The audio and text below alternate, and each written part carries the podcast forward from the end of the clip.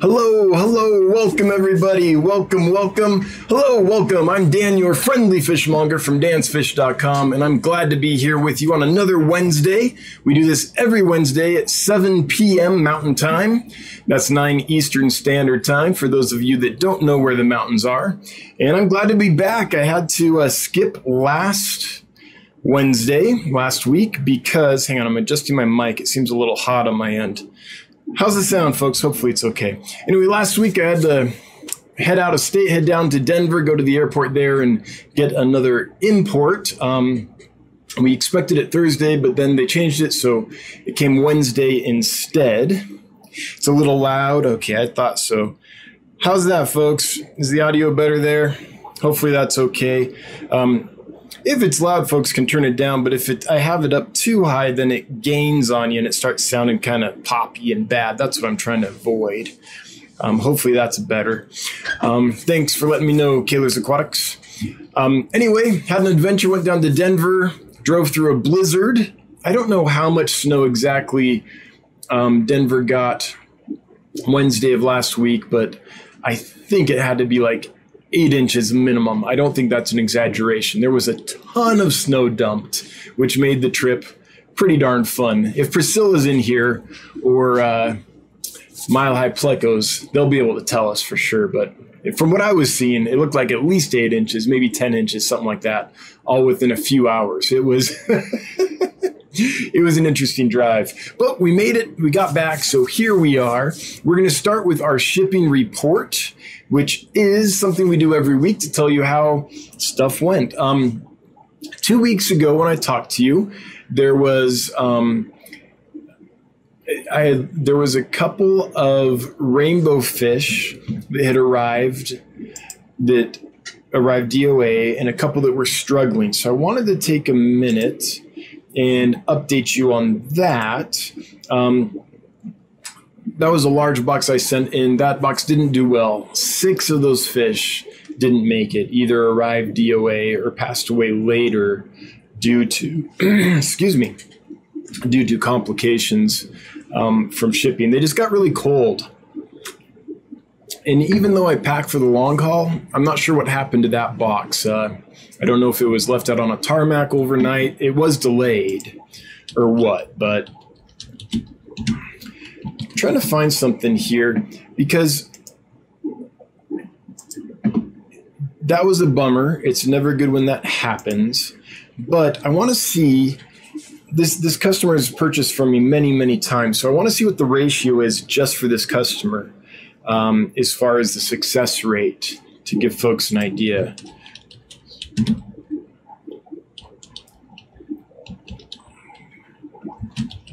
If I can find it. Hang on, I'm, I'm looking here. It, this might take too long. I might not. There it is. Okay, got to find the username. So now I can look here and see how many orders they've done. I think they've probably ordered, I don't know, 100 fish, maybe more than that. Um, and this is the first time I think that we've had a problem. So let's see here. One, two, that's one order. Uh, it's going to take too long to look it up. So I'll spare you the boring part. But um, I want to apologize to that customer. Sorry that that happened.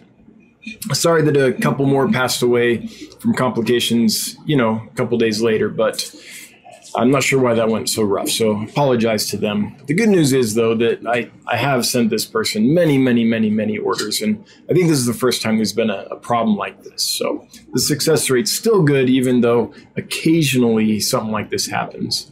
Um, apart from that, the only other thing is this week, uh, I sent a bunch of orders out Monday.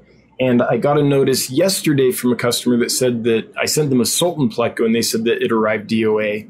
Um, so I responded apologetically and said, you know, please send me a picture so I can give you a refund or send you a replacement. And I never heard back. So um, hopefully I will hear back and I can take care of them. Or, and I'm not accusing this person of anything because I don't know them, but in the Pleco world, you do have to be careful. It's it's fairly common in the Pleco world for people to try to scam you. Um, so I don't know if it actually passed away yet or not because I haven't I haven't got confirmation of that. So I'm gonna just guess that it did until uh, until I don't get a picture in a few days. We'll see. Anyway, that's that's the report. Not as good as usual. Um, seven fish total that were DOA or passed away shortly after delivery in the last two weeks. So that's really really bad. The good news is that's the first time we've had a problem like this this year, and we've sent out I don't know how many thousands of fish. It's or I don't know what the number is, but lots. So it doesn't happen often, but every now and then the stars uh, don't align correctly, and the fish have a problem. So that's the shipment report. Hopefully next week I'll have a better one and um, we can progress from here. The good news is the crazy weather is abating here. I think that I think things are going to be. We'll, we might get a couple more cold snaps, but in general, I think that the the brunt of the cold weather is behind us. So things should go pretty smoothly from here on out. Not that they don't usually, they do, but it's nice when uh, you don't have to worry so much about the cold. Am I putting in enough heat packs? Am I putting in too few? Are they getting too hot in there? Too cold? All that stuff. So, so for the year, we're still in pretty good shape. I think that puts us something at like eight fish lost, um, something like that. Less than ten, I believe, for the entire year so far, which percentage wise is really good. Although for anyone that experiences that, um, you know, it's still a horrible customer experience, and I apologize for it. Um, the good news is, moving on to something more fun, is that we did get the import, we did get it landed. We got some awesome stuff in. I'm going to tell you about that in just a moment. But before we do that, I'm going to tell you about our giveaway. So, uh, Dennis Ramirez is providing our giveaway tonight. It's some ram's horn snails. So, most of us are familiar with ram's horn snails. Great little snail, getting nooks and crannies, eat algae. They're great as part of an aquarium that's been kept as an ecosystem. In algae covered tanks, they're wonderful because they'll help control that. Um, and I don't know, I like them. I, I have them in most of my tanks, at least a few. And puffers and loaches absolutely love munching on them. So there's lots of uses for them. There are people that kind of hate snails, and I see those posts all the time and get those emails about, what's this? And it's a ram's horse snail, and they're like, ah! But I don't. I think that they're wonderful. The only snail that I'm aware of that I would not want to get into my aquariums is um, the uh, Malaysian trumpet snail, MTS, just because uh, they're so hard to eradicate. and I have seen them absolutely take over an aquarium. So, besides that, besides that one species, there's not a snail that I know of that I don't like. I even like the little bladder snails and what we call pest snails and pond snails and stuff. I think they're all awesome. So, so the giveaway is for some ram's horn snails provided by Dennis Ramirez. And if you'd like to enter that, it's really simple. Just enter hashtag snails in the chat. And I think Dennis is giving away three groups of these. So you'll have three chances to win. We'll draw the first one here very shortly uh, to give the early birds a bit of a leg up and a reward for being here early. Get their, their chances of winning will be a little higher. Excuse me, got a tickle in my throat. Pardon me.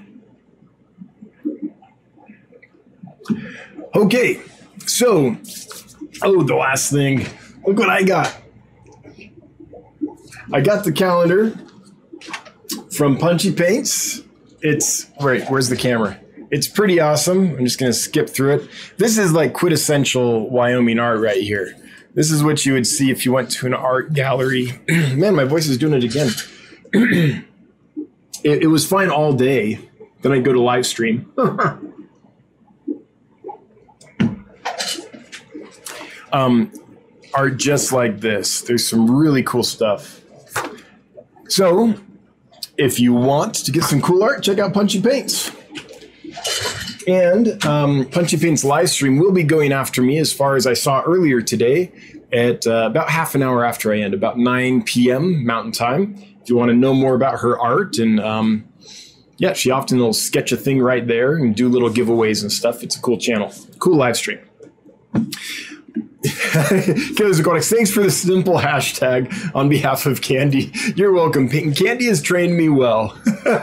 I keep them simple now. I used to try to be creative with the hashtags, but they got complicated and it created a big problem for the mods. So Candy has finally got me trained. All right, let's go over the import list. I know that's what a lot of people want to see. Now, before I show it to you, not everything on the list arrived. I already deleted several things from the list that I know did not arrive, but I haven't yet gone through some of the other species. But here's most of what I ordered that I haven't deleted yet as a no show. Just going to give you a sec to take a look at it. I did get more of the Avatar uh, blue angelfish that everybody wanted. I did get more of the um, golden torpedo barbs that everyone wanted. Oh, these did not arrive. Sorry. Those dorsichlids did not arrive. Um, the longfin cories I got, the Paleatus longfin, don't really have long fins. They're a little longer, but they aren't anything impressive. So I'll probably list them as normal fins. Um, the um, Equus did not come. Um, a few of the other species did not come. I did get some really cool gobies. These banded Mogurnda look amazing. The Empire Gudgeons came in looking good. Um, I'm still sorting through these though. I, I have to. I haven't yet labeled every tank. I've just been uh, working on making sure everyone gets acclimated and starts feeding and gets healthy. But I haven't gone through and labeled all the tanks. So I'm not sure if all these gobies arrived yet. I'd have to go out and look individually at the tanks and everything and, and get them labeled. Um, so here's what I ordered goby wise. Not quite sure what came. Um, only two Anies gobies, unfortunately. I did get some. Are they on here? Here they are. Some rudalarius did come in. The licorice gouramis are looking fantastic. The um, wild rice fish, the uh, and uh, Matanensis, did come in, but they're in rough shape. So I'm doing my best to get them fat and happy. It's probably going to be a while, though, before I can list them for sale, unfortunately. The plecos came in looking great. The Congo spotted puffers, um, the Shodeni puffers, came in looking wonderful. I'm very excited about uh, these. We did get a couple of pseudomugils that I've never seen um, doing well in person before. Um, this one from Amika, and we did get this one, novaeguineae. So I'm really excited about them, and they they are doing pretty well. So I'm I'm very hopeful that they'll be ready to go pretty soon. Um, I finally was able to get some males because I had about 20 females of the uh, Chilatherina bleheri. so I was able to get 10 males. So I'll be able to sell those as trios. Um, the rest of these, a lot of them came in, but I haven't sorted through all the rainbows yet to identify exactly what came in and what didn't. So here's the list of what was ordered on rainbows. But again, I'm to have to go through. A couple of them might not have come. Um, I really wanted like O'Neilli and vanheurni and things like that, just some species that you never find. So um, I think the O'Neilli came in. I can't remember. I don't think that the uh, vanheurni came in. And let's see here. Oh, these are awesome. These blue diamond tetras. This is an African tetra, uh, one of the Congo tetra species, if you will. Um, hard to find, and they came in looking really good. So there's a look at the list. Um, it will be another week and a half before, well, hang on, uh, another about week and a half. So I will list these for sale probably on the 12th of this month. The 12th or the 13th is when I'll list um, this most recent import for sale. And Only list the stuff that's doing well. Some of these things might take, you know, a month or two before they're acclimated and ready to go. So some of them are rough, like those wild uh, rice fish. Most everything else, though, looks pretty good. So I'm hopeful that it'll be ready to go um, next weekend. So that's how that is looking. And uh, let's see here there was something else I wanted to mention, but I, I forgot what it was.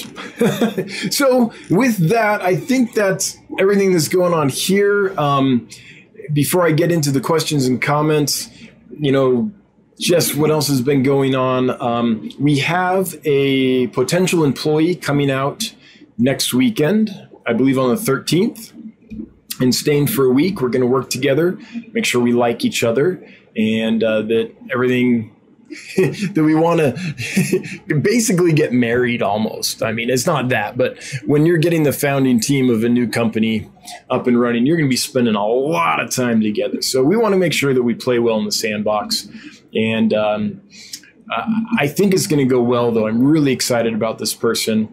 Uh, they have a great skill set, and we've talked to them a few times, and I, I think they're going to be a great person to work with. So, you know, if I didn't, I wouldn't be providing a trip for them to come out and all that. But um, I'm excited about that to see how that goes. So we might have that hire taken care of pretty soon. We are still looking for someone to help with marketing. So if you know about marketing and like to create content and know how to place that content so it's effective, that's the other kind of person we're, we're still looking for that person.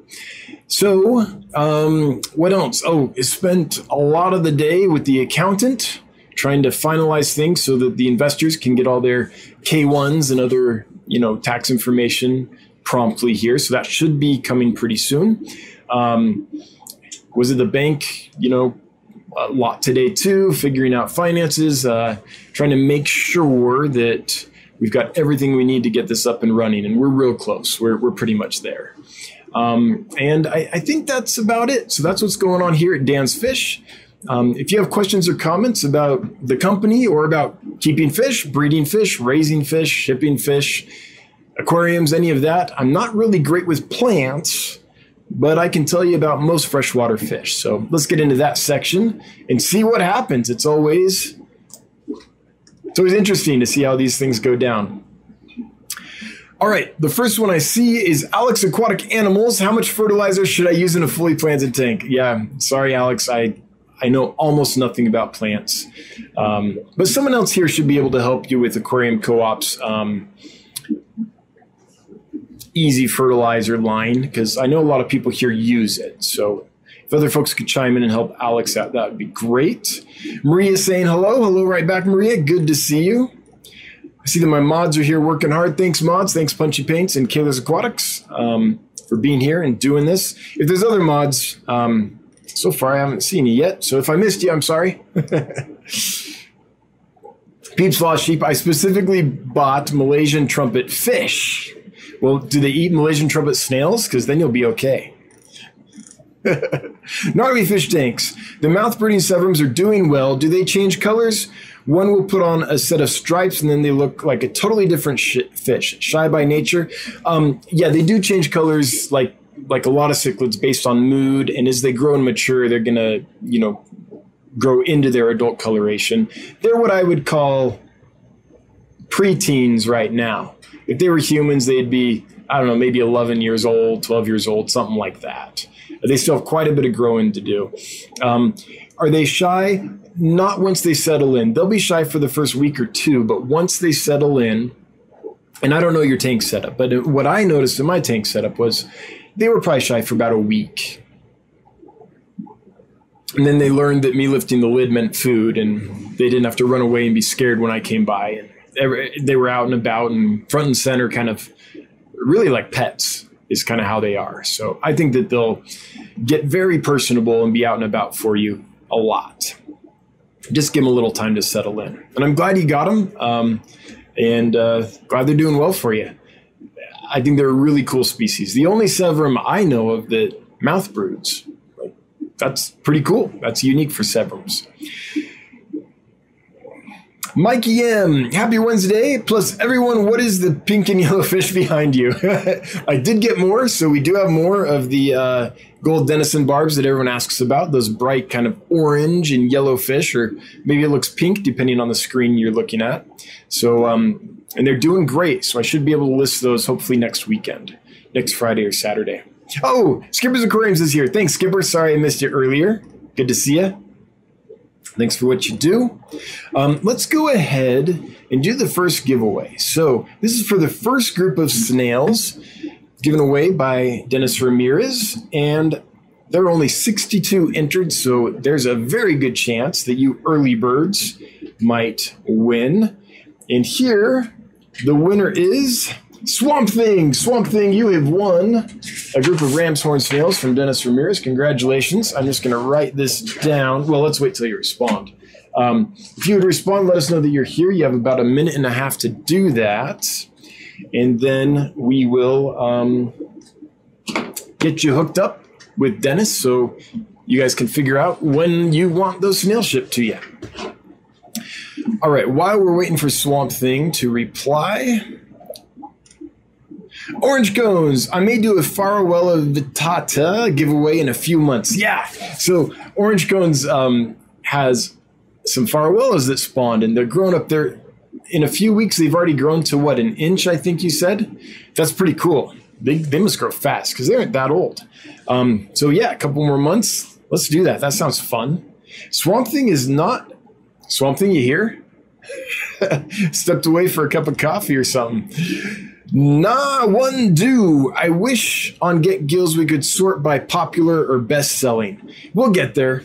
We have like, I think it's, oh, there's Swamp Thing. Hey, Swamp Thing, you won the snails. You won the ram's horn snails. So if you would send me an email, dan at dansfish.com, um, let me know, hey, this is Swamp Thing. I won those snails. Then I will get you in touch with Dennis. Hang on, I'm writing this down so I don't forget. I'll get you in touch with Dennis um, so you guys can figure out when you want them shipped. So, congratulations. Got yourself some ram's horn snail goodness. Okay, so yeah, not one do. There are there's like nine pages of stuff. I don't think that's an exaggeration. That changes and in things we want to bring to Get Gills. So we are doing it. Um, no one's really getting paid to work on Get Gills. It's kind of a self-sustaining thing. So it's something that we do as we find spare time or when it's just like, hey, we really got to fix something, get in there and do it. But we we are making more improvements and focused on it a little bit more. But it's a labor of love, so we get to it as we can, and that would be cool. A popular best-selling list, yes. But I, just to be honest and upfront, I don't think it's going to happen real soon. There's a long list of stuff to get to, and we have to prioritize all of it. so but I appreciate the feedback. Um, and if anyone else has thoughts or feedback about Get Gills and what they would like to see, that's gold to us anytime anyone lets us know what they want. So if you would let me know, or even better, here, or even better, if you would email me, dan at dansfish.com, um, so it gets in my workflow, that would be cool. But let me make a note here get gills, sort by most popular.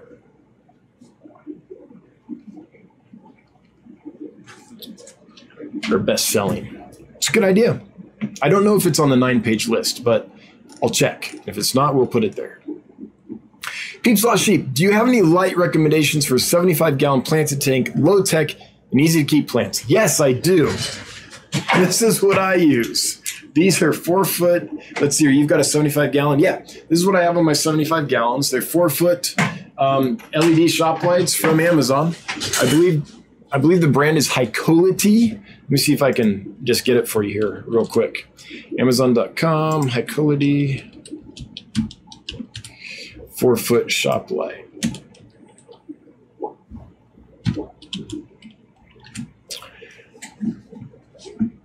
So here, um, see, I'm logged in, so I don't know if when I share this with you, if it will make sure this is the one I got. No, that one's a little different. I'm trying to find the one I got. Oh, it's hard to see. They're like white on white. I think this is the one. Let's see here. No, that's not it either. Anyway, here is what it was, but any four foot LED shop light, I think that they're uh, 5,000 Kelvin is what I got, and I don't remember uh, much more than that. they were like 40 bucks, 20 bucks. So that's what I use for low tech. Uh, now, please keep in mind, I'm not much of a plant guy, but if you're looking low tech, super easy plants and cheap, that's what I use. Is it the best light? No. is it one of the worst lights? Probably. The only advantage is they're cheap and they last a long time. Um, I, I do have Beamsworks and what's the other one? I didn't get Nicrew, but got Beamsworks, and I tried another one of those, you know, knockoffs, and they did great for a little while, but LEDs started burning out real quick. So going with a cheap imitation of a high quality light versus just a rock solid shop light, in my experience, I would go with the uh, oh Aquaneat, Beamsworks and Aquaneat. Both of them. I've got I think I've got about 20 of them in the fish room, and they have problems. So I would recommend if you're going cheap, just go with something that is completely low tech, rock solid, and has no bells and whistles. Now, if you want a really nice planted tank, then you know you've got your Fluvals and things like that. But again, not a planted guy, so they look good, but I don't know much about plants. Mike Stamba, what is your treatment for columnaris? Um, so for columnaris, this is a gram-negative bacteria. So you need to find an antibiotic that treats gram-negative bacteria. What I found works best for columnaris is first off a separate hospital tank. Don't treat them in the community tank because the antibiotics that kill that will also kill your nitrifying bacteria and kind of destroy your entire ecosystem.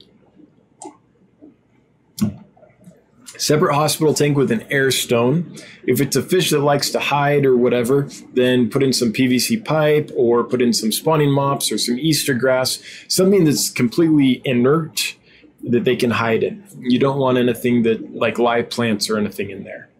And you don't need a filter because it's not going to be biologically active. There won't be a nitrifying system going on in this hospital tank.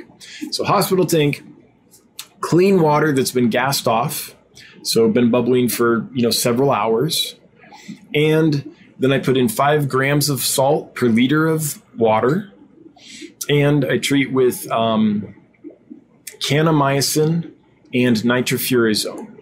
That's what I found works best for columnaris and aeromonas, those really common gram negative bacterial infections. So that's how I do it. Um, I do it for a week to 10 days if you're using antibiotics, this is really important. This is something that really frustrates me about advice that's often given in the hobby. If you're giving the antibiotics, make sure you do the full treatment. We don't want to create super germs. We don't want to misuse them. Um, there are lots of folks that say it's kind of got out. There's some prominent people that say, no, just dose them once and let them sit in it. But that's not the proper way to use antibiotics. We don't want to use the antibiotics improperly because we'll create problems, we'll create resistance in um, the bacteria we're trying to combat. And when you use antibiotics improperly, you open yourself up to regulations. So if we want continued access to fish antibiotics, we better use them responsibly or we'll go the way of Canada. So that's my kind of spiel on that. So do the full treatment, salt in the water, um, don't feed at all. You don't want any biological waste in there. Follow the instructions with the water changes and the redosing of those antibiotics. Keep the salt content up there. Use water that's fresh and clean, meaning not from the tank itself, but that has been stabilized and gassed off. And that's my best my best for that. Plenty of inert hiding places if they like to hide. You don't want to take a fish that's sick and put it in a place where it's going to be even more stressed, right? Just a completely bare hospital tank will will stress out lots of kinds of fish. So that's my thoughts of that. Um, Kids Aquatic says, please preference questions to Dan with an at Dan's Fish so it highlights for him. Yes, that would be very great. Very much appreciated. We'd be grateful for that. Thank you, uh, Kids Aquatics, for reminding folks. So, for those that don't know, if you're new, I look for these orange rectangles. That's what I respond to.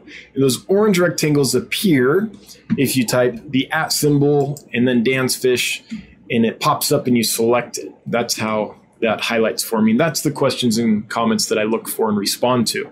So if I'm not responding, um, either I accidentally missed it, not on purpose, or it didn't highlight for me. Max, hi Dan. With the licorice gouramis, will eat flakes and prepared foods? I read that they're finicky eaters. Yeah, you read all kinds of things. They're already eating the uh, extreme nano pellets. I haven't tried. Did I try them with flakes?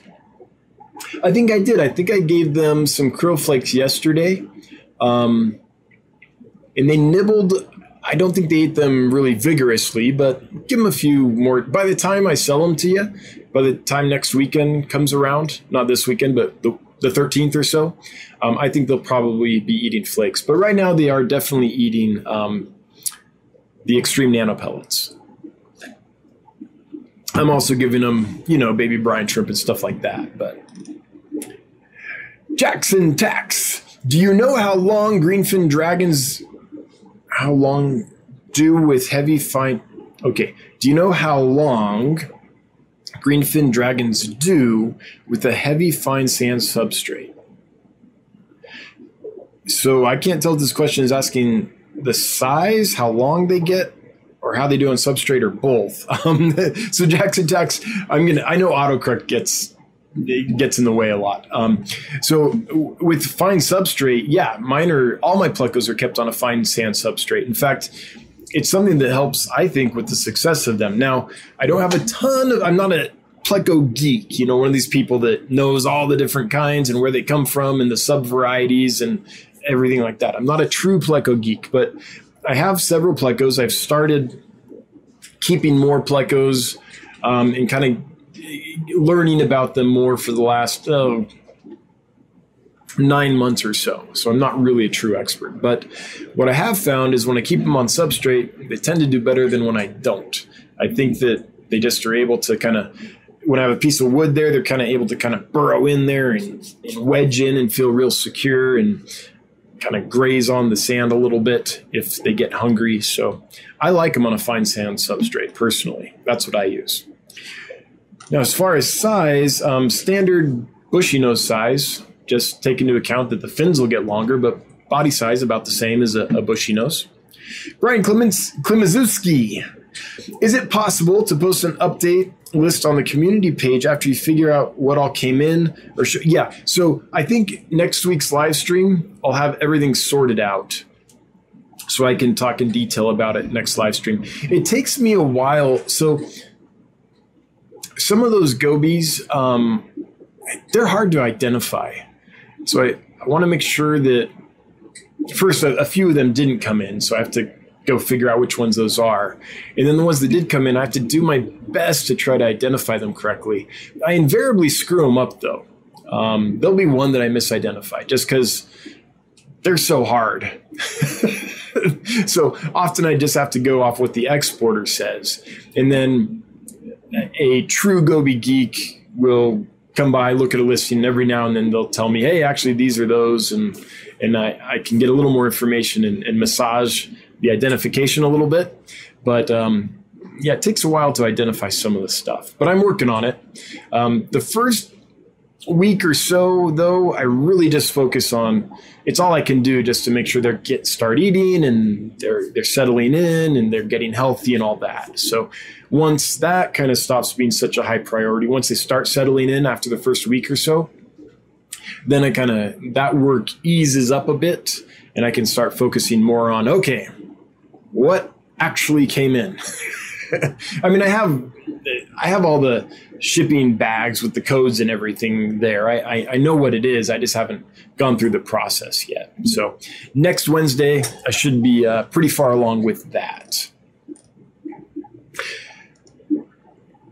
Danikin, hey Danikin, I was just about to read Danikin Aquatics uh, comment and then it jumped on me. So let me scroll back up. and find that. There it is. Danny and Ken, hope you guys are doing well. What's up, brother? Oh, doing great. Hope you're doing well as as well. Hope you're doing well as well. Hope you're doing well too. Also, Orange goes the Farlowella pair spawned on the 13th and the 27th of February. The first spawn is 1.25 inches already. Jeez, what's that? That's how many weeks is that? That's like two weeks, right? 13th. Okay, one, two, oh, almost three weeks, two and a half, three weeks, and they're already an inch and a half, an inch and a quarter. That's crazy. That's crazy. That's one of the fastest growing fish there is, I bet.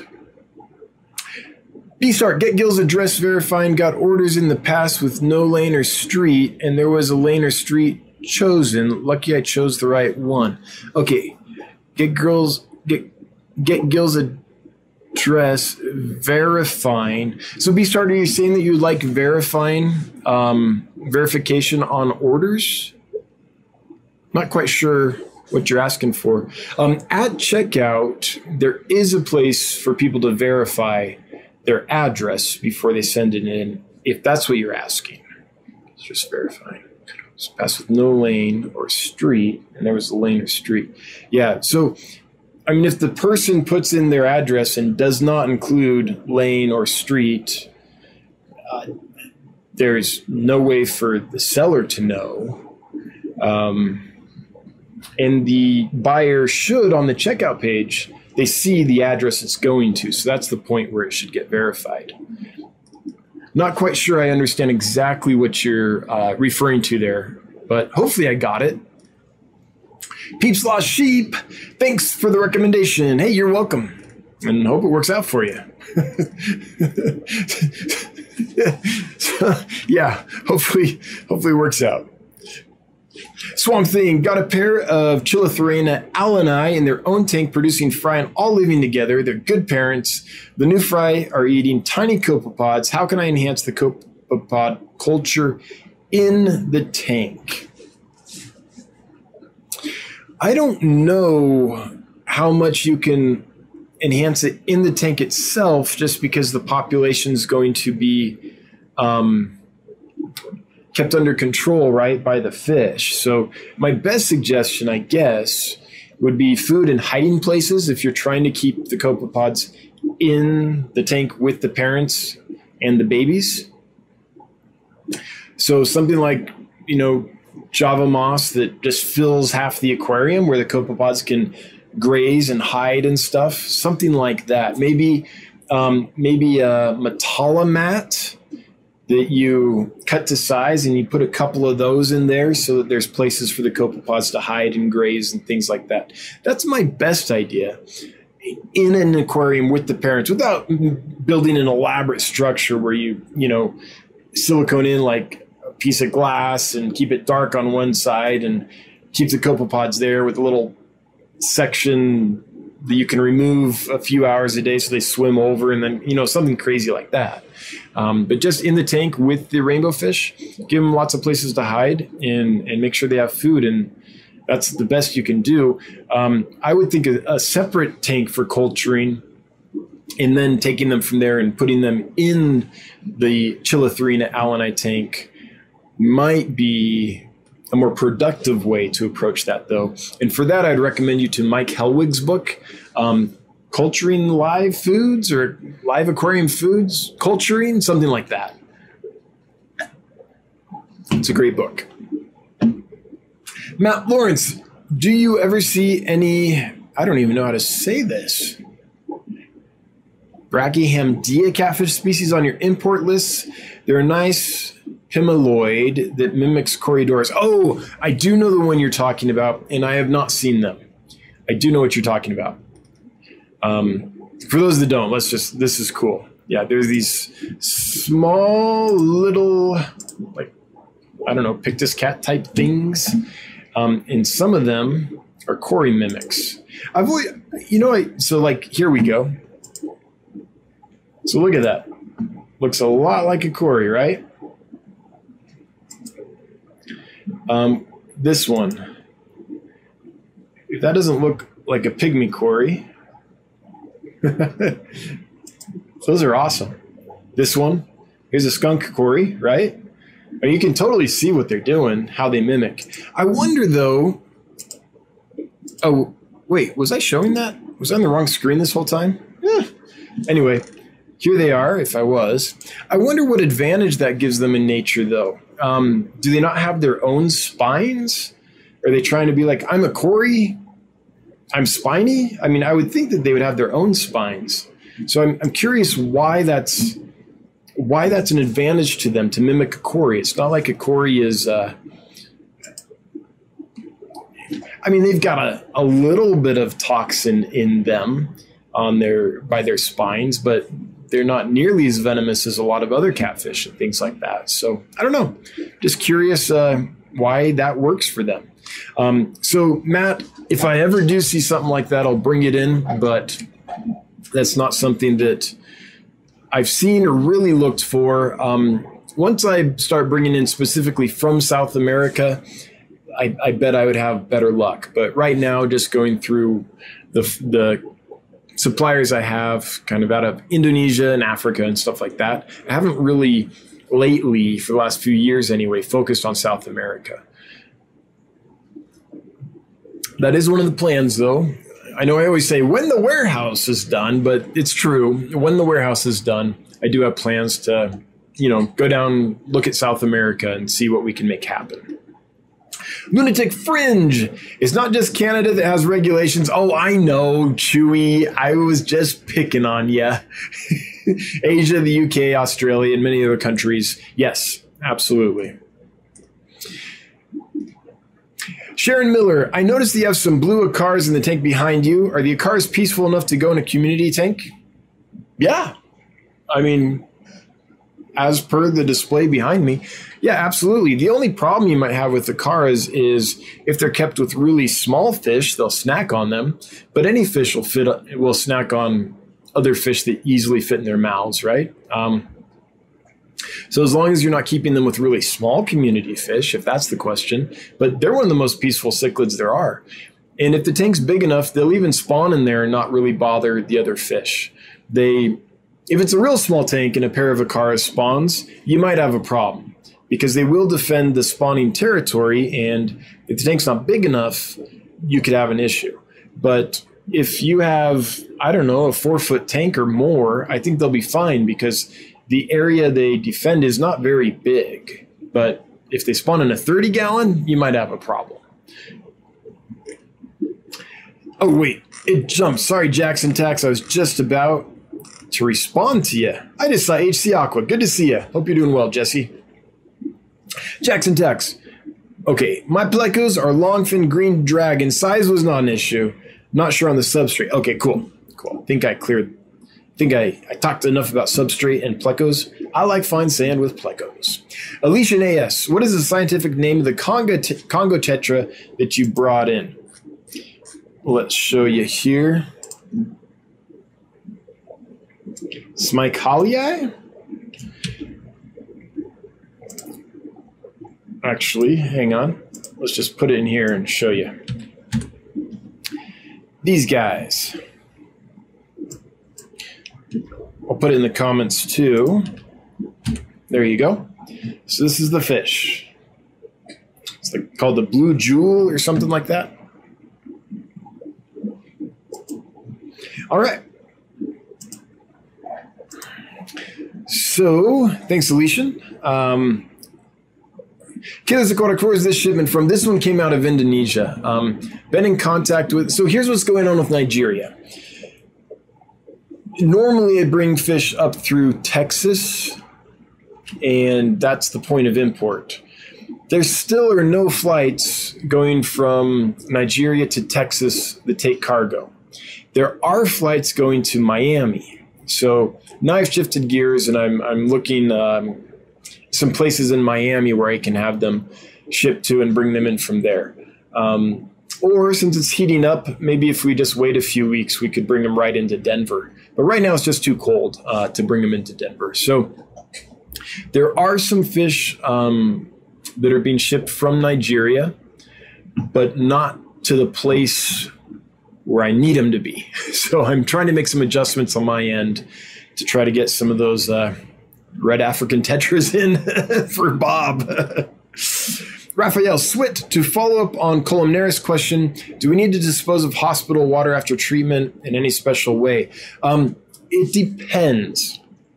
So, activated carbon will remove most medications. So, that would be a good thing to do. If you have a water change and you, let's say you're in the middle of treatments and you have to change some water before you put in the next dose, you could siphon it out into a bucket, do your 50% water change, um, put in some activated carbon, put an air stone in the bucket until the activated carbon has uh, basically absorbed the medication, and then you should be good to go.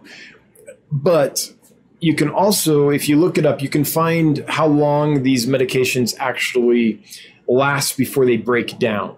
They don't last forever in the water column. That's one reason why we have to redose them. So you put them in the water and they immediately start decomposing, basically, uh, breaking down. So you can also just wait long enough and they'll, I mean, check it out. I, I don't remember the half lives right now um, from memory, but there is a time period where they basically decomposed enough that they're not a big problem anymore. That's a great question.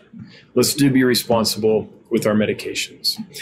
Stefan Truth Seeker. Is it difficult importing fish now? It's not as bad as it was about 10 months ago. Um, well, about a year ago. But um, it's still. You can basically figure out how difficult it is by how many flights are going. So, if you just look at your local airport, let's say, and they used to have, I don't know, 50 flights a day. Now they might have like, I don't know, 10. So the problem is most cargo, including live fish, is sent on passenger flights. So if you used to have 50 flights a day, now you only have 10. You know, you've you've cut down. you've only got 20% of your previous capacity. But there's a whole bunch of demand. So there's lots of people that still want to ship cargo. There's just not as many flights. So you get this backlog.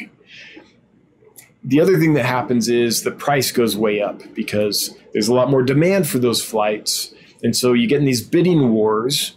And so you put in your bid and maybe you win and you can send your fish on that flight. And maybe someone else outbids you and they can send their fish. So it's it's a little different than it used to be for sure just because there's a lot less flights than there used to be. So it's still it's better than it was but uh, there's definitely a backlog. It, it takes quite a bit longer and it's more expensive. And you never know for sure until it's sent that it's actually gonna come, like that it's that it's locked in. Sean, aka Ole Fish Guy, or Ollie, Ollie. I'm going with Ollie. Sean, aka Ollie Fish Guy. Hello from Olympia, Washington. Well, hello. Oh, S. Shrestha. Yes. Hope all is well. You kept me waiting last week, bud. I did. Oh, sorry. No stream, and I didn't know that. Your stream is. I look forward to every Wednesday. Great info. Thanks. Well, I'm sorry to let you down. Um, if I ever don't do a stream, you can find that out by going if you if you're like, where's Dan? If you go here to my channel and you click community, unless like I got in a car accident and ended up in the hospital or something, um, I will always put a notification here, like this one, that it's it's canceled for that day. Um, so I'm sorry to let you down. Never want to do that. But again, this was scheduled for Thursday. It ended up coming a day early, and so well, the truth is, it got delayed and didn't arrive till Thursday morning anyway. Um, but um, yeah. So I'll let you know there. Good news is, I think this is like in 2020, when I look at that, I, did I miss one in 2020? There might have been one that I missed. Like, I almost never miss them. I am committed to this. Um, and unless something happens that's out of my control, like a shipment that was scheduled to arrive Thursday getting to notice, hey, that flight's coming in Wednesday. You know, I, I've got to be there for those fish. So, but I'm glad that you're back. Good to see you. Jay Oliver's Guppies and Aquatics throwing down five smackers. Thanks for the five bucks. I appreciate it. Love the live streams. Hey, I'm glad you do. I honestly, the truth is, I feel a little, I don't know, I feel a little out of sorts today. Like maybe it's because I missed last week. It's like the Emperor's New Groove. Dude, you threw off the groove. I, I just don't feel the groove today. So I'll probably be back fully next week. But there are times when it's like, man, I don't know what it is, but for some reason, it feels odd. But the good news is, those are the ones where sometimes it feels so like, I'm like, man, I don't know, that just felt like it went wrong. And then I'll go watch the live stream later just because I'm like, was that okay? Usually those end up being the best ones. So you worry for nothing. Wait, is HC Aqua going off about scuds? For real, they're little devils. They eat fish eggs and compete with shrimp for food. Let's see. Let's see. What are we talking about here? Scuds are the devil. I knew it. Goal. I knew that's what HC Aqua was talking about. Some of us love Scuds. Some of us hate them. HC Aqua's on Team Hate Scuds. Hey, there's a T-shirt idea. Team Hate Scuds. Just for you, eh, Jesse. All right. Hang on, I'm scrolling here looking for. There it is. Lunatic Fringe. Those catfish, from what I have heard, is that they school with them for numbers. They don't have their own school, huh? And another hypothesis I have heard is that type of mimicry is to feast on the eggs of the cories. Oh, oh that makes total sense. That actually makes total sense. The uh, feasting on the eggs. I mean, it could it could work to school with them for numbers, but and and I don't know. I'm just like thinking, um, just postulating here that in that case, why not just create your own school of your own species? You know, why rely so heavily on another another species? Why not just alter your behavior and create your own protective herd? But a feeding opportunity that kind of makes sense, especially when you consider kind of how they're closely related to, um, say, Pictus cats and things like that. Um, I could see them being sneaky and going in for for an egg feast. And it could be something else. Like there could be option three that you and I don't even know about. That's the real one. Who knows? But I'm curious about it. Mega Mindy Lou, I bought some new fish. Feeling guilty again.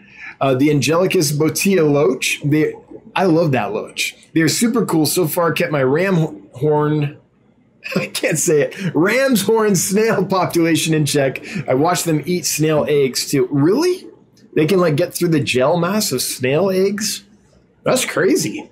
Well, good. I'm glad you got them. I, I love that fish. And don't feel guilty. If if you have a good source for healthy fish that's not me, that is fine. That is fine. it's fine. It's fine. It's fine. No, it really is fine. The Chubby Guppy, our favorite fish thespian.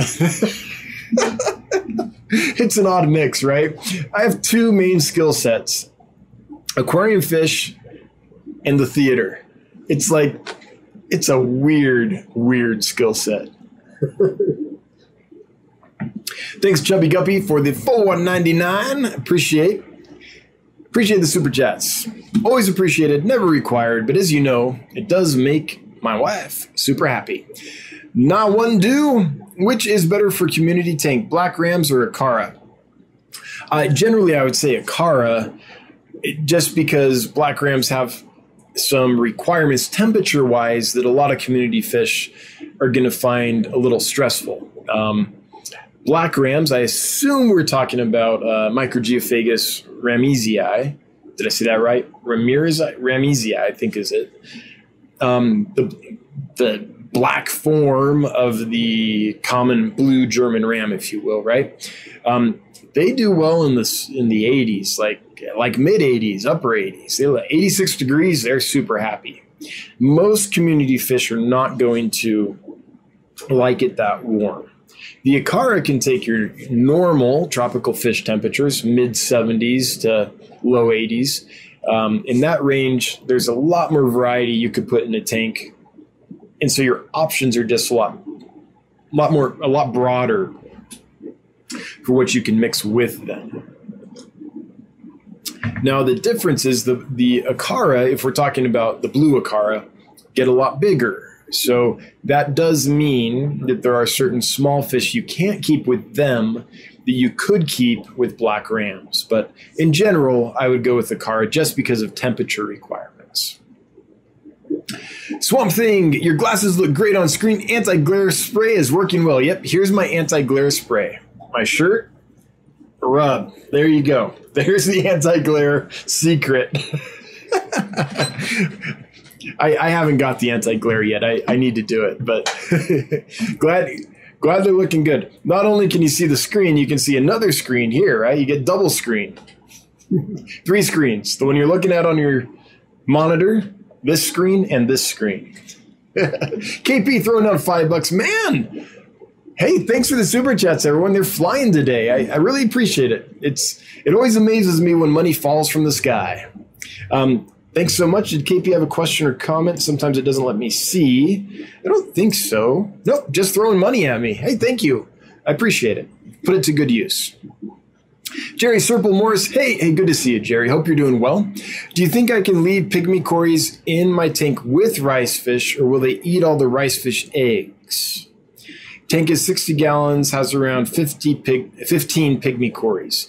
I think you could do that. Um, I don't know which rice rice fish species you're. Yeah, I do. You're talking about Medaka, right? I think I sent you some Medaka a while ago. Um, then, as long as I think you would be okay. I really do, especially if you have some spawning mops or really densely planted areas. With spawning mops, they tend to be uh, dense enough that when the rice fish eggs go in, a lot of them will be deep in the strands. So that'll be difficult for the pygmy cories to get to. Um, if you're just using plants and no spawning mops, they might get to more of the eggs, but I bet several will will escape. I, I bet it would work. You won't get tons of production, but there's enough cover, yeah, I bet you would get. I mean, I've had rainbow fish eggs hatch and raise up with pygmy cories. I've had killifish eggs that hatched and raised up with pygmy cories.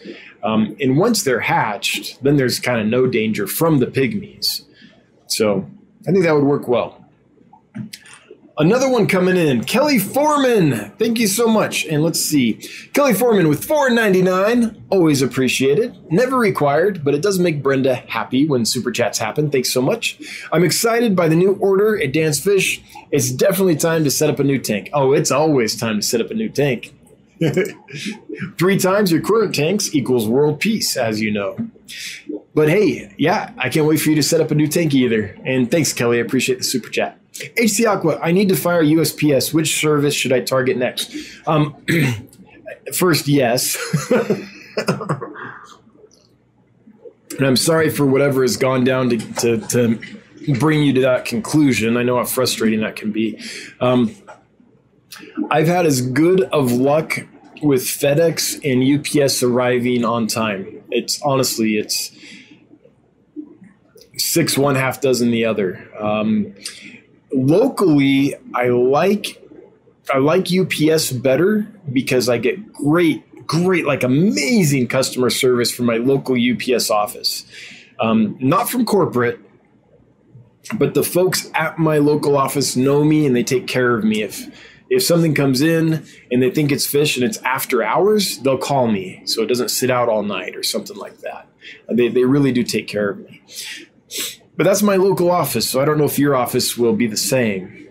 Um, FedEx, my local office is uh, more difficult. Like, I, I they, they won't even let me call them directly, so I have to go to corporate no matter what, and it's just or drive up there, so it's it's a lot harder to, to deal with.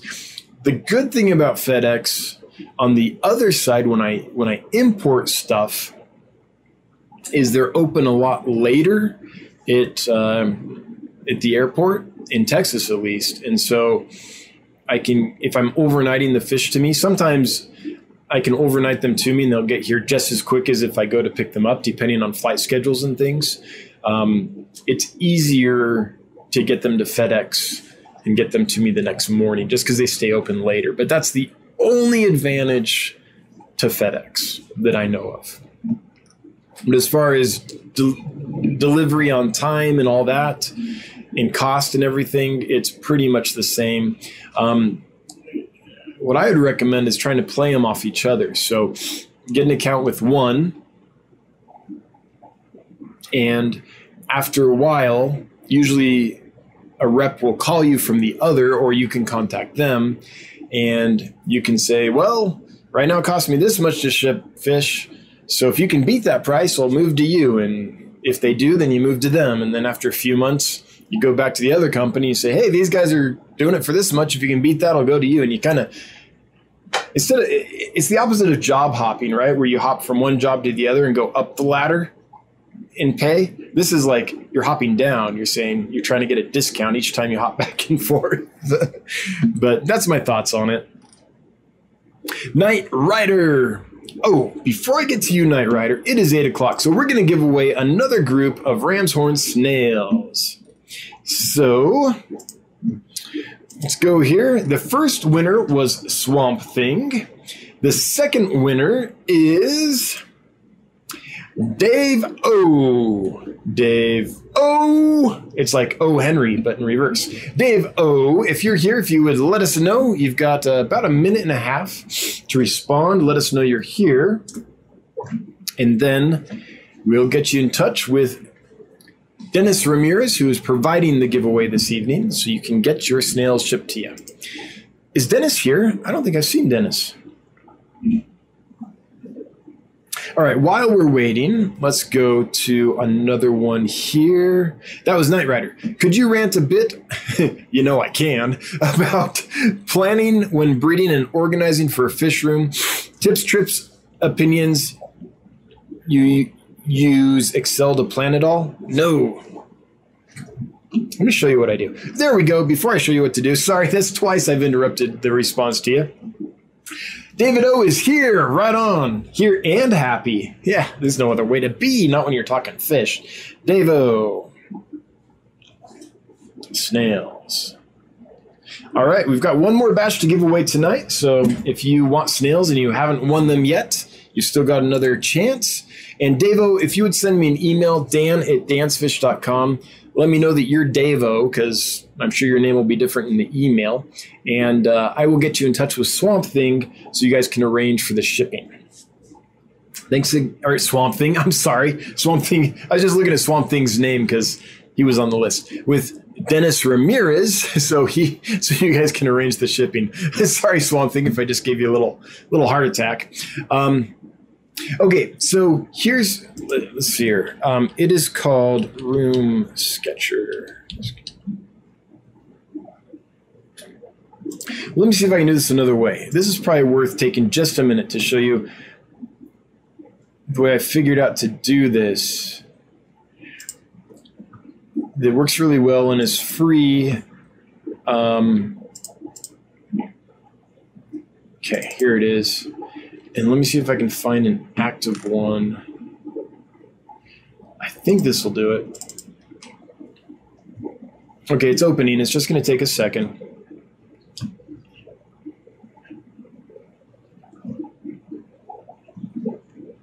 Oh, wait. No, wrong one. Sorry. Okay. Is this it? Yes, here we go. Oh, they changed.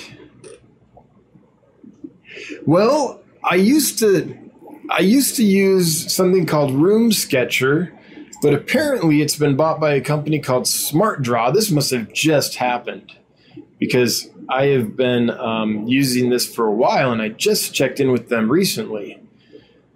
So now I'm not sure. Huh? Let me let me check one more thing. Yeah, that's Room Sketcher. Let's see if Room Sketcher's still here. Room Sketcher.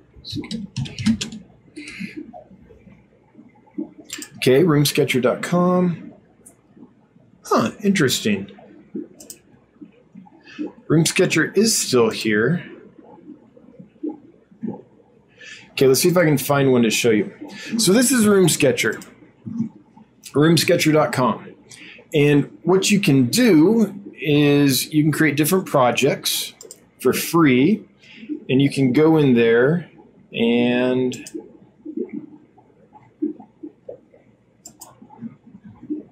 Oh, hang on. Let me switch screens because it's going to give me a little bit of grief here.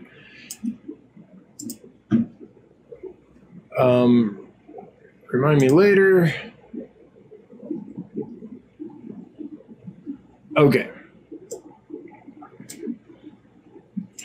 Okay, let me find. Sorry, guys. I, I promise this will be worth it. I hope this will be worth it. Okay, here we go. it's loading. it's taking a while. Okay, here we go. Finally. Okay, so this is how I, I plan out a fish room or the warehouse, even until I got official drawings. This is how it started. So you go here and you can draw your building, draw the outline of your building like you have here, and then you can put in little things. So this is a desk that I've enlarged to make work as a workstation. This is a rug that I've made 39 inches by 21 inches to approximate the size uh, taken up by a 40 gallon breeder tank. So I just made a bunch of these, made a bunch of copies of them.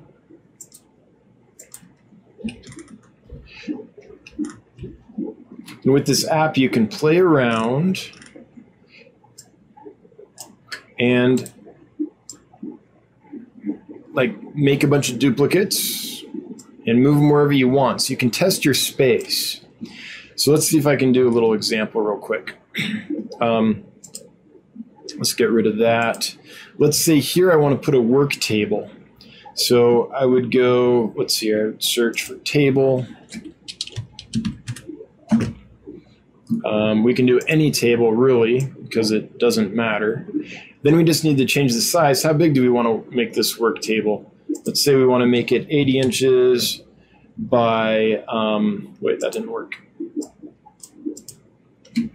80 inches by, so we want to make it by 48 inches.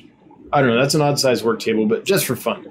So you can make this whatever size you want, and you can put it wherever you want in your building to see if that's where you want your work table or your aquarium or whatever. And that's how I use this um, to kind of map out how I want things. So the example here, this was me playing. Um, they've changed this a little bit, but it gives you the general idea. So we don't want furniture, we want walls. So you can create a wall. Let's see, you want to add on to the building. Okay, I want to add on to the building there.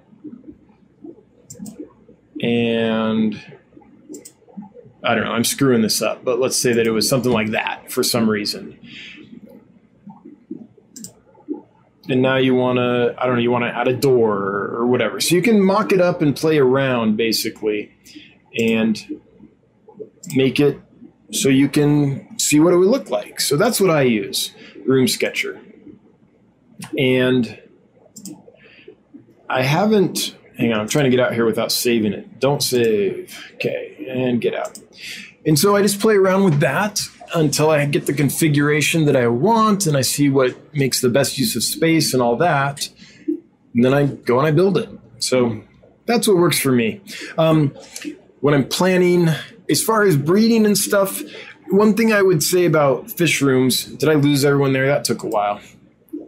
Not too many. We still have. Oh, yeah, I did. We had 167. Now we're at 146. Sorry. Night Rider. Hopefully, this is worth it for you. Um, but as far as organizing, what I would do is I would I would leave about 25% of it free, like just open. Don't don't build there. Don't plan anything there. So that you can figure out as you're working in that room, oh, you know what? I need more workspace. Or, you know what? I have plenty of workspace. I need more small aquariums to set up breeding pairs. Or I've got plenty of small aquariums and plenty of workspace. I need to set up um, I don't know, large tanks for rearing. I, am constantly running out of space to rear fish. So just leave a, a section of it un, undeveloped so that you can adjust as you work in that room and get your and know your needs better. Um, or maybe it's just like, you know what, I need a work table. Like there's so many tanks in here, I never have room. Every time I try to feed, it's a pain because I have to use the tops of the tank. I have to use the tank lids as like shelf space and all that. So just give yourself some some space. I think people usually stuff rooms so full of aquariums they forget about well what's going to make it pleasant to be in there and work in there. Another thing is for the love of all that's good, leave yourself plenty of room between the top of one tank and the shelf of the next tank above it. You want plenty of room, eight inches probably minimum. Um, lots of people make the mistake of cramming them in there as tight as they can, and then it's such a horrible experience working in it that they um, they end up neglecting their tanks and burning out and not enjoying the hobby. So build it for your enjoyment, not for like how can I get the most in there would be my biggest uh, advice. And as far as breeding goes, just remember you're going to need several large rearing tanks for each batch of fry to grow out. So a small tank for pairs to breed, um, somewhere to incubate and hatch the eggs, somewhere to raise just the tiny, tiny little fry. Small containers work well for that, small plastic containers. And then once they're a quarter inch or so, you've got to grow them out. And if you've got a few hundred fish, you're going to need quite a bit of space for all those babies. And by then, the parents might have spawned again. And now you're like, oh, shoot. So eh, for every pair of fish you have going, you might need three or four large rearing tanks if you're really trying to to maximize. Now, if it's just like, nah, I just want to breed stuff for fun, then then it doesn't matter as much. But those are my thoughts on that. Not one do. Can you keep black rams in gravel like Seachem's Flourite? I've never used Seachem's Flourite, but you can keep black rams in gravel. However, in nature, they are a, a, sifter. They sift through sand and detritus and things. They pull up fine sand and they spit it out their gills. They like to suck it in and spit it out um, constantly. So I would recommend fine sand for black rams. Okay it's already 812. I took way too long on trying to get room sketch to work, and I'm sorry, guys. Jeez. lost like 20, 30 people. Ah. Okay, let's look for the next one. Chat jumped on me, so hang on.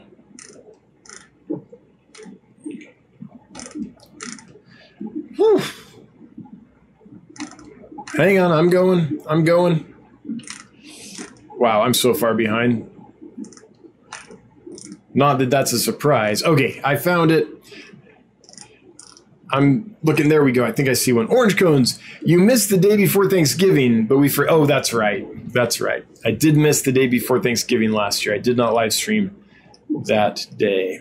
Mega Mindy Lou. LFS said these were tank rays. Have you heard of them breeding in captivity before? Um, Farlowellas, yes is that what we're talking about? No, that was orange cones. This is Mega Lou. Hang on, Mega Lou. What were we talking about? Oh wait, you got in some Angelicus. So I I think that they are probably being bred on fish farms, um, probably using hormones would be my guess. Yeah, I don't think they're all wild caught, but I don't think your average like hobbyist or without hormones. I, I doubt they're being bred in any consistency anyway on farms. Danny Weshi, I agree. I have three weird skill sets animals, music, and theater. All right, Danny. yeah, you and me, we'll take on the world. I just passed Kelly Foreman's um, super chat. If you're wondering how far behind I am, let me try to finish up here. Aqua, I'll test them both. Thanks for the input. Yeah, hopefully it was helpful. UPS versus FedEx, kind of the same in my book. Aquatics, I wanted a tree of your recent blue black angels, but they sold out. Not the Pinoy, not the Avatar. My brain is skipping on what those were. Not the Pinoy and not the Avatar and blue. Bob, I'm sorry, my brain is not remembering what that was, but sorry I sold out of them. Um, if you wanted them. Paul Soltero, volume shipping gets better pricing. Oh, yeah, absolutely. And, it's pretty high volume before you get any meaningful price break. Up until then, try to find some third party app you can use for a discount that aggregates.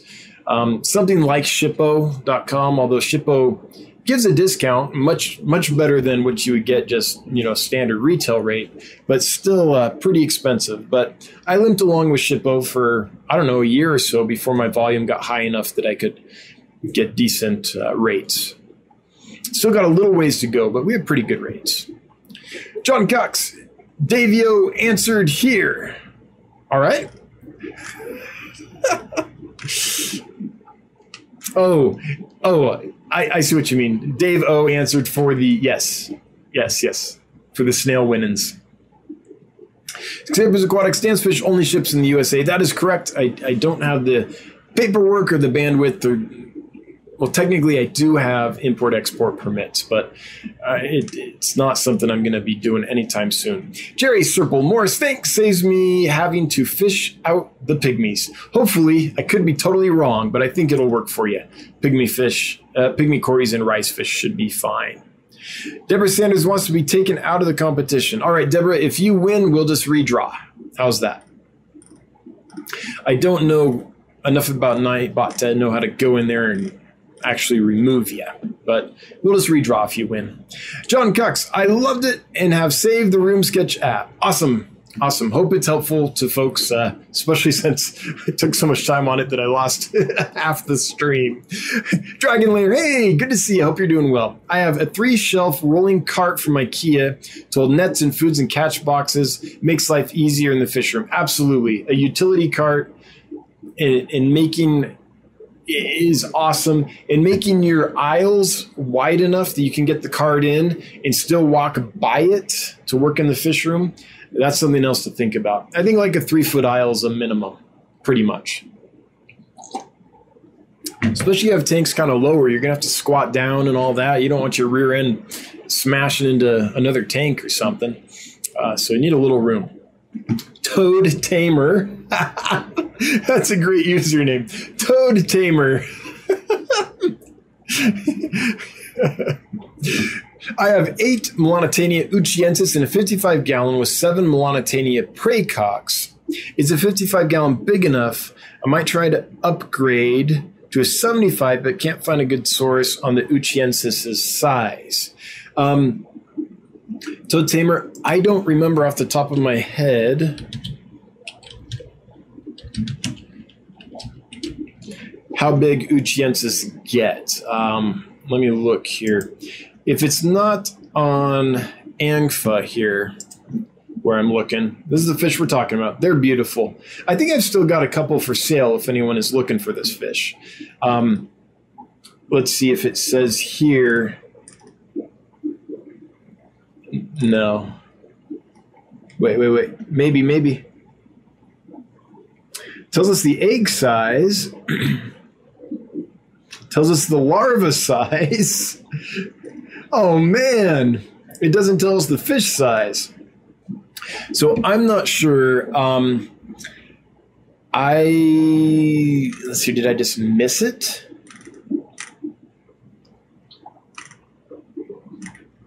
I don't know. Um, my guess is that they're probably going to get as big as your standard, you know, Melanotaenia, you know, five inches or so, but I really don't know. So, and chat jumped. So it was that with Praecox. Uh, that might be big enough. That's four feet. And that's uh, 15 fish in a 55 gallon. And the Praecox aren't going to get too big. You know, it depends on how you maintain that tank, but that might be okay, Toad Tamer, depending on how you maintain it. Dennis, hey Dennis, good to see you. So so far, um, of the three packs you wanted to give away, Swamp Thing has won one, and Davo has won one. We haven't drawn the third uh, winner for the snails yet, Dennis, but we will do that here shortly. And I'm so glad you could join us. Um, had to work a bit late, no worries, no worries. Anyway, Dennis throwing down five dollars and providing the giveaway tonight. Thanks, Dennis, for doing that. Appreciate it. So, Dennis, um, the winners will email me, and then I'll uh,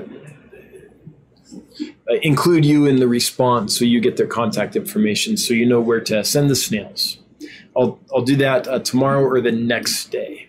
Tomorrow's pretty busy, so it might be the next day. Um, let's see here. So you've got a couple minutes. Ryan Hansen, I went to try and ship my first fish today. Got to the lo- local post office and was told I can't drop off there. Only one specific location across town. Such a runaround. Oh, I'm sorry. Yeah. Well, hopefully they go well. Hopefully you got them dropped off anyway, and and that it all goes well for you. It's your first fish shipment. Well, that's exciting. I know that's nerve wracking. Welcome to the wild world of shipping fish, and. Uh, if you need any help, just send me an email, dan at dansfish.com. I'm always happy to help folks ship fish. It's something I, I want us to do better. Roadhouse Aquatics, what's the chances pygmy sunfish will start eating flake? Not good in my experience, especially if they're wild caught. Um, there's a lot of those finicky fish that if you spawn them and raise the babies, you can get them to eat flakes and pellets and stuff if you start feeding them, um, you know, pretty early on and they grow up with it. I personally have never got pygmy sunfish. If I remember right, it's been a long time. That's probably another live stream where I was like, "Yeah, I got them to do it after three months of trying," but I, I don't remember. It's it's been a while since I've done this, but I don't think I ever got them to eat anything but frozen and live. Um, other folks here, though, if anyone here has got them to eat flakes and has any tips for Roadhouse Aquatics, Roundhouse Aquatics, sorry about that, please do chime in so we can help Roundhouse out because I was unsuccessful. Orange cones. When your spouse limits the number of tanks, I've heard it's that it's only the footprint that counts. So can I stack them as high as I want and climb a ladder? yeah, you can only have 20 tanks. Okay, all these 10 gallons are becoming 125 gallons then. Same number of tanks, just bigger. Swamp Thing, if you set up a biotope tank, what would be your ideal ecosystem? Oh, man.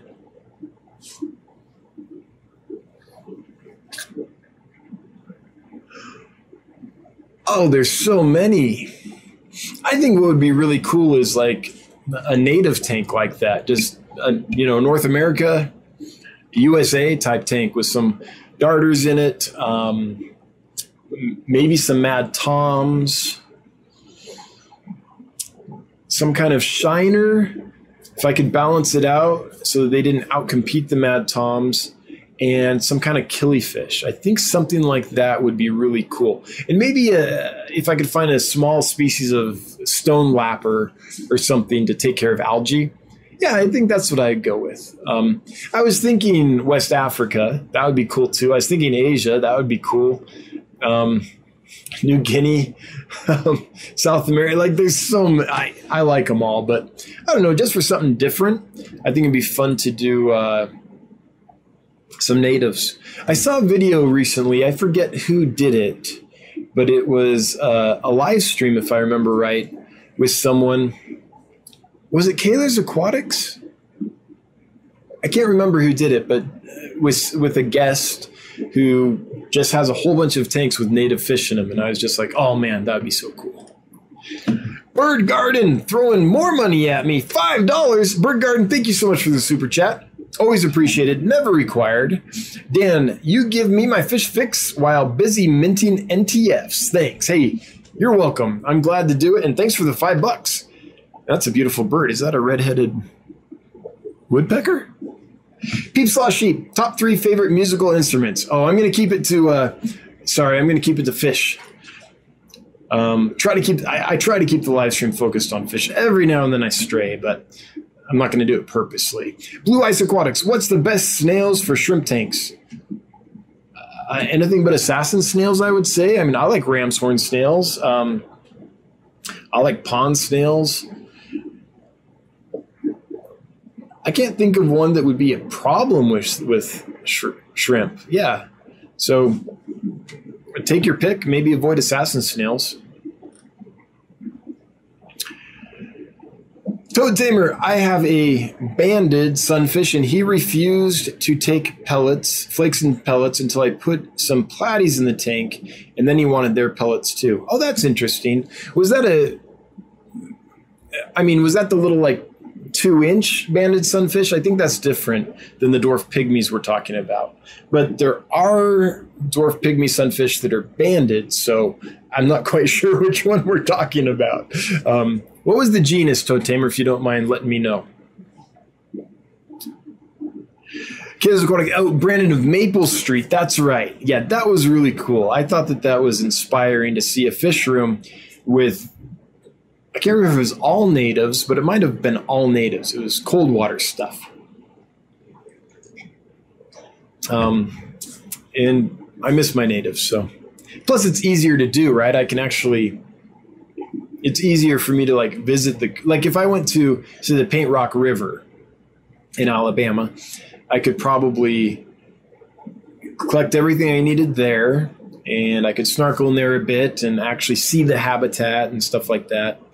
Um, I'll probably never do it. I'm not a big biotype guy. I have nothing against them. I think it's a fun project, but I've I've never uh, I've never tried to create a true biotype biotope. But if I did, I'd probably go to like the Paint Rock River and snorkel around and collect some stuff and try to make it work. Ryan Hansen, it was late in the day, so holding off till next week.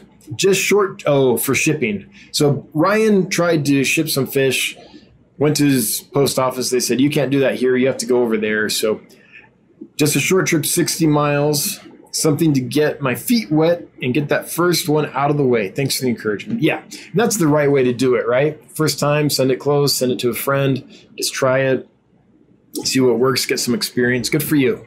Well, I hope it goes well next week. Toad Tamer, yes, different genus. Oh, yeah, yeah, yeah. So I think the question was about uh, the, not the banded sunfish, but the little like Okefenokee type sunfish and its relatives. Dragon Layer, HC Rockford, my nephew keeps pygmy sunfish and they scarf scuds. Of course, because scuds are awesome.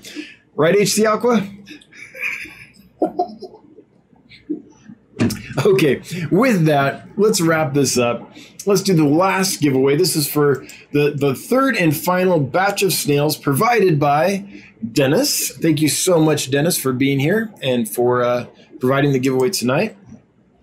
And the the winner of the third and final group of them is Sandy Farrell. Sandy Farrell, congratulations! You've won some ram's horn snails from Dennis. If you would chime in in the next minute and a half, let us know you're here. Then we'll get this all wrapped up. Bird Garden. Yes, it's a red-headed woodpecker. They raise young around our feeding station each summer. Oh, that's awesome. Yeah. Um, growing up in Northern California, we had tons of red-headed woodpeckers around. They're really, really, really pretty, pretty fish. All right, so while we're waiting for Sandy Farrell to chime in, I'm going to do the sign off. But if Sandy doesn't respond, then before I close out, we'll draw the next winner. But while we're waiting for Sandy, oh, wait, Sandy is here? Sandy Farrell. Hang on.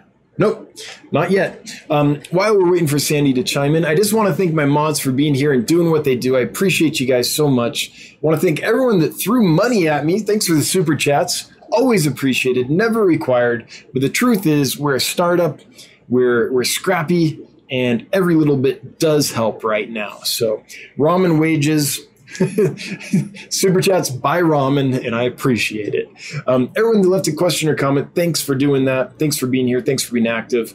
All you lurkers, I hail the lurker nation. I get you.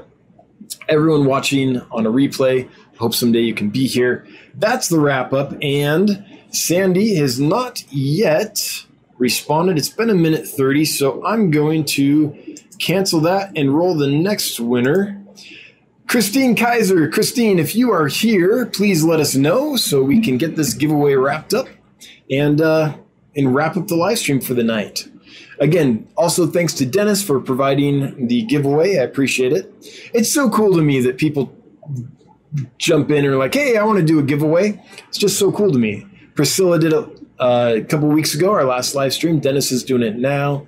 Bob's done several. Uh, I, I should stop mentioning them because there's been so many. But thanks for doing that, guys. I think that's awesome. Sean, aka Ali Fish Guy.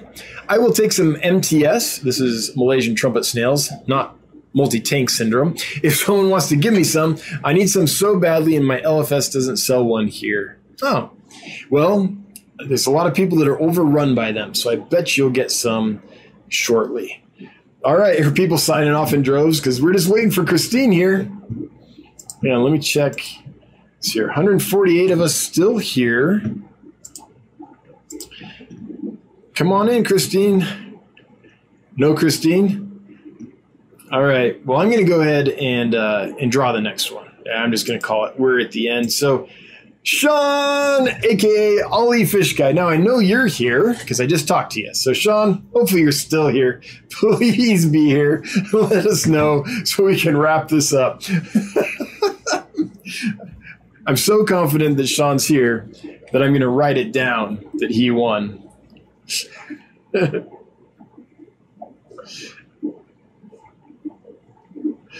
Hopefully, he didn't just sign off. That's the trouble. I waited too long. When I wait till the very, very end, people are like signing off, right? And so I, uh, yeah. Okay. Good, good. Sean is here. Excellent. Ollie Fish Guy, send me an email, dan at dansfish.com. Oh, right on time, my voice is about to give out. And I will get you connected with um, Dennis so you guys can arrange the shipping. Thanks for being here, everybody. Um, Punchy Paint is going in about half an hour. If you want more fish live stream and some cool art talk, till next Wednesday, I hope you have a good one. See you then. Bye bye.